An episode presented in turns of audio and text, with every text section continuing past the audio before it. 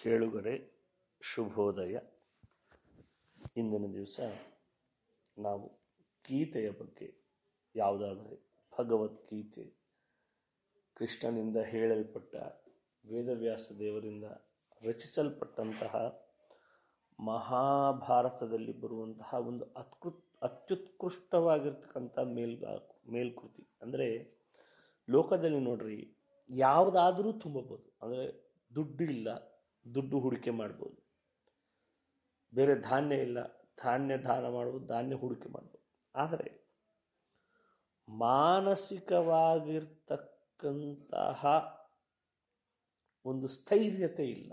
ಅಂದರೆ ಇಂಗ್ಲೀಷಲ್ಲಿ ಹೇಳಬೇಕಂದ್ರೆ ಕಾನ್ಫಿಡೆನ್ಸ್ ಅನ್ನೋದು ಇಲ್ಲ ಅಂದಾಗ ಆ ವ್ಯಕ್ತಿಗೆ ಮಾನಸಿಕವಾಗಿರ್ತಕ್ಕಂಥ ಸ್ಥೈರ್ಯವನ್ನು ತುಂಬಿ ತುಂಬೋದಿದಲ್ಲ ಅದು ಹರಸಾಹಸ. ಅದು ಸಾಮಾನ್ಯವಾಗಿ ಆಗುವಂಥದ್ದಲ್ಲ. ಆದ್ದರಿಂದ ನಮ್ಮ ಒಂದು ಈ ಸನಾತನ ಧರ್ಮದಲ್ಲಿರ್ತಕ್ಕಂಥ ಒಂದು ಅದ್ಭುತವಾಗಿರ್ತಕ್ಕಂಥದ್ದು ಅಂತ ಹೇಳಿದ್ರೆ ನಮಗೆ ಭಗವದ್ಗೀತಾ ಅಂತ ಒಂದು ಗ್ರಂಥ.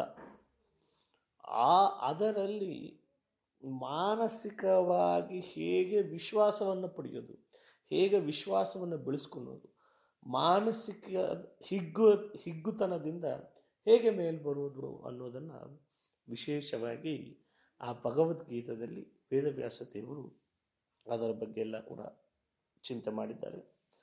ಇಲ್ಲಿ ನಾವು ನೋಡಬೇಕಾಗಿದ್ದೇನು ಅಂತ ಹೇಳಿದ್ರೆ, ಈ ಭಗವದ್ಗೀತ ಎಲ್ಲರೂ ಏನಂದರೆ ಕೃಷ್ಣನಿಗಾಗಿ ಹೇಳಿಬಿಟ್ಟಿದ್ದಾರೆ. ಇಲ್ಲಿ ಹೇಳಿದ್ದು ಕೇವಲ ಕೃಷ್ಣನಿಗಾಗಲ್ಲ, ಯಾ ಯಾ ಜೀವನಿಗೆ ಆ ರೀತಿಯಾದಂತಹ ಮಾನಸಿಕ ಗೊಂದಲತೆ ಇದೆಯೋ, ಅವರೆಲ್ಲರಿಗಾಗಿ ಕೃಷ್ಣ ಆ ಒಂದು ಭಗವದ್ಗೀತೆಯನ್ನು ಹೇಳಿದ್ದಾರೆ. ಆ ಭಗವದ್ಗೀತದ ಪ್ರಸಂಗ ನಿಮಗೆಲ್ಲರಿಗೂ ಗೊತ್ತೇ ಉಂಟು. ಯುದ್ಧದಲ್ಲಿ ಪ್ರವೇಶ ಮಾಡ್ತಾರೆ. ಪ್ರವೇಶ ಮಾಡಿದಾಗ ತುಂಬ ಗಟ್ಟಿಯಾಗಿ ಎಲ್ಲರನ್ನ ಕೊಂದೇ ಹಾಕಿಬಿಡ್ಬೇಕು ಅನ್ನೋಂಗೆ ಬರ್ತಾರೆ ಎಲ್ಲರನ್ನ ಗುರು ಹಿರಿಯರು ನೋಡಿದ ತಕ್ಷಣ, ಅಯ್ಯೋ, ನಮ್ಮ ಗುರು ಹಿರಿಯರನ್ನು ನಾನೇ ಕೊಲ್ಲಬೇಕಾ? ನನ್ನಿಂದ ಅದು ಅದು ಸಹಜ ಇವಾಗ. ನನ್ನ ಒಂದು ಸ್ನೇಹಿತರನ್ನ, ಬಳಗರನ್ನ ಕೊಂದು ನಾನು ರಾಜ್ಯ ಆಳಿ ಮಾತ್ರ ಏನು ಮಾಡ್ತೀನಿ? ಅಥವಾ ಇಷ್ಟು ದೊಡ್ಡ ಪಾತ್ರಕ್ಕೆ ನಾನೇ ಕಾರಣೀಭೂತನಾಗ್ತೀನಿ ಆದ್ದರಿಂದ ನನಗೆ ಬೇಡ, ನನಗೆ ಯುದ್ಧ ಮಾಡೋದು ಬೇಡ ಅಂತ ಕುತ್ಕೊಂಡ್ಬಿಡ್ತಾನೆ. ಪ್ರತಿ ಜೀವಿಗೂ ಅಷ್ಟೇ ಅಲ್ಲ, ತನ್ನವರನ್ನು ಕಳ್ಕೊಳ್ಳೋದು ಅಥವಾ ಏನೋ ವ್ಯಾಪಾರದಲ್ಲಿ ಆಗ್ಬೋದು, ವ್ಯವಹಾರದಲ್ಲಿ ಆಗ್ಬೋದು, ಏನೋ ಅಡಚಣೆ. ಇದರಿಂದ ಮಾನಸಿಕ ಅಸಂತುಲನ ಅನ್ನೋದು ಸ್ಟಾರ್ಟ್ ಆಗ್ತದೆ. ಯಾವುದಕ್ಕಾದರೂ ಕೂಡ ಔಷಧಿ ಉಂಟು. ಮಾನಸಿಕ ರೋಗಕ್ಕೆ ಔಷಧಿನೇ ಇಲ್ಲ. ಆದ್ದರಿಂದ ಕೃಷ್ಣ ನಮಗೆ ಆ ಗೀತೆಯನ್ನು ಕೃಷ್ಣ ಅರ್ಜುನ ಕೊಡುವ ಮೂಲಕ ನಮ್ಮೆಲ್ಲರಿಗೂ ದಾರ ಹರಿದಿದ್ದಾನೆ ಒಮ್ಮೆ ಮಾನಸಿಕ ಅಸಂತುಲನಾಗಿರ್ತಕ್ಕಂಥ ಯಾರಿಗಾದರೂ ನೀವು ಹೇಳಿದ್ರೂ ಸರಿ ಅವರು ಒಮ್ಮೆ ಓದಿದರೂ ಸರಿ ಆ ಮಾನಸಿಕ ಸ್ಥೈರ್ಯತೆ ಅನ್ನೋದು ಕೂಡಿ ಬರ್ತದೆ. ಯಾಕೆ ಅಂತ ಹೇಳಿದ್ರೆ ಅದು ಏನು, ನಮ್ಮ ಜೀವನ ಅಂದರೆ ಏನು, ಏನೇನು ಆಗ್ತದೆ ಎಲ್ಲವನ್ನ ಬಿಡಿಸಿ ಬಿಡಿಸಿ ಹೇಳ್ಕೊಂಡು ಹೋಗಿರ್ತಾರೆ. ಇಲ್ಲಿ ನೋಡಬೇಕಾದ್ರೆ ಮೊದಲನೆಯ ಶ್ಲೋಕ ನೋಡಬೇಕಾದ್ರೆ ನೋಡ್ರಿ, ಎಲ್ಲಿಂದ ಆರಂಭ ಆಗ್ತದೆ ಕಷ್ಟಗಳು ಅನ್ನೋದು. ಧೃತರಾಷ್ಟ್ರ ಕೇಳ್ತಾನೆ ಸಂಜಯನನ್ನ. ಧರ್ಮಕ್ಷೇತ್ರೇ ಕುರುಕ್ಷೇತ್ರೇ ಸಮವೇತಾಯುಯುತ್ಸವ. ಮಾಮಕಾ ಪಾಂಡವಾಶ್ಚೈವ ಕಿಮಕುರ್ವತ ಸಂಜಯ. ಇಲ್ಲಿ ನೋಡ್ರಿ, ಇಲ್ಲಿ ಧರ್ಮ, ಧರ್ಮಕ್ಷೇತ್ರವಾಗಿರ್ತಕ್ಕಂಥದ್ದು ಯಾವುದು? ಕುರುಕ್ಷೇತ್ರ ಇದೆ.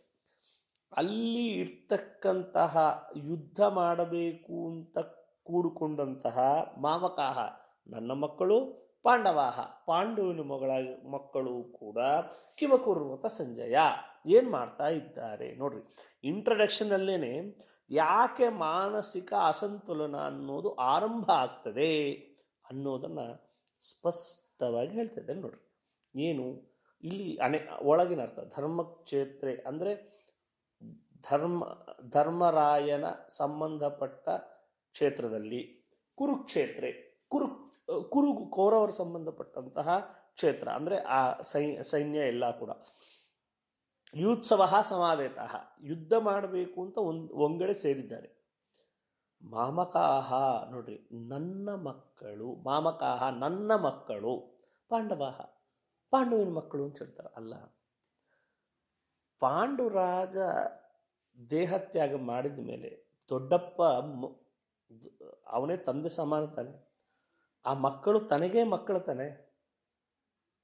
ನನ್ನ ಮಕ್ ಇವಾಗ ಪಾಂಡವರು, ಕೌರವರು ಏನು ಮಾಡ್ತಾ ಇದ್ದಾರೆ ಅಂತ ಕೇಳಿ, ಆದರೂ ಕೇಳ್ಬೋದಿತ್ತು ಹಂಗಲ್ಲ. ನನ್ನವರು ಮಾಮಕಾಹ, ನನ್ನ ಮಕ್ಕಳು ಪಾಂಡವಾಹ, ಪಾಂಡವರು. ಯಾವಾಗ ಈ ಮಮತೆ ಅನ್ನೋದು ಬರ್ತದೆ, ನಂದು, ಬೇರೆಯವ್ರದ್ದು ಅನ್ನೋದು ಬರ್ತದೆ. ಅದೇ ಮಾನಸಿಕ ರುಗ್ಮತೆಗೆ ಮೊದಲನೆಯ ಹಜ್ಜೆ.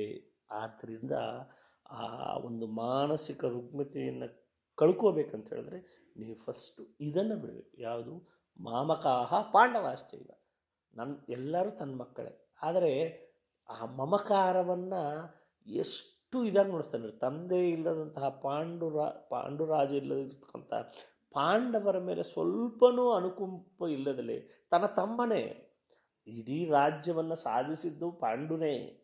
ಆದರೂ ಕೂಡ ಮಾಮಕಾಹ ನನ್ನ ಮಕ್ಕಳು ಅನ್ನೋ ಮಮಕಾರ ನುಡಿಸ್ತಾನೆ.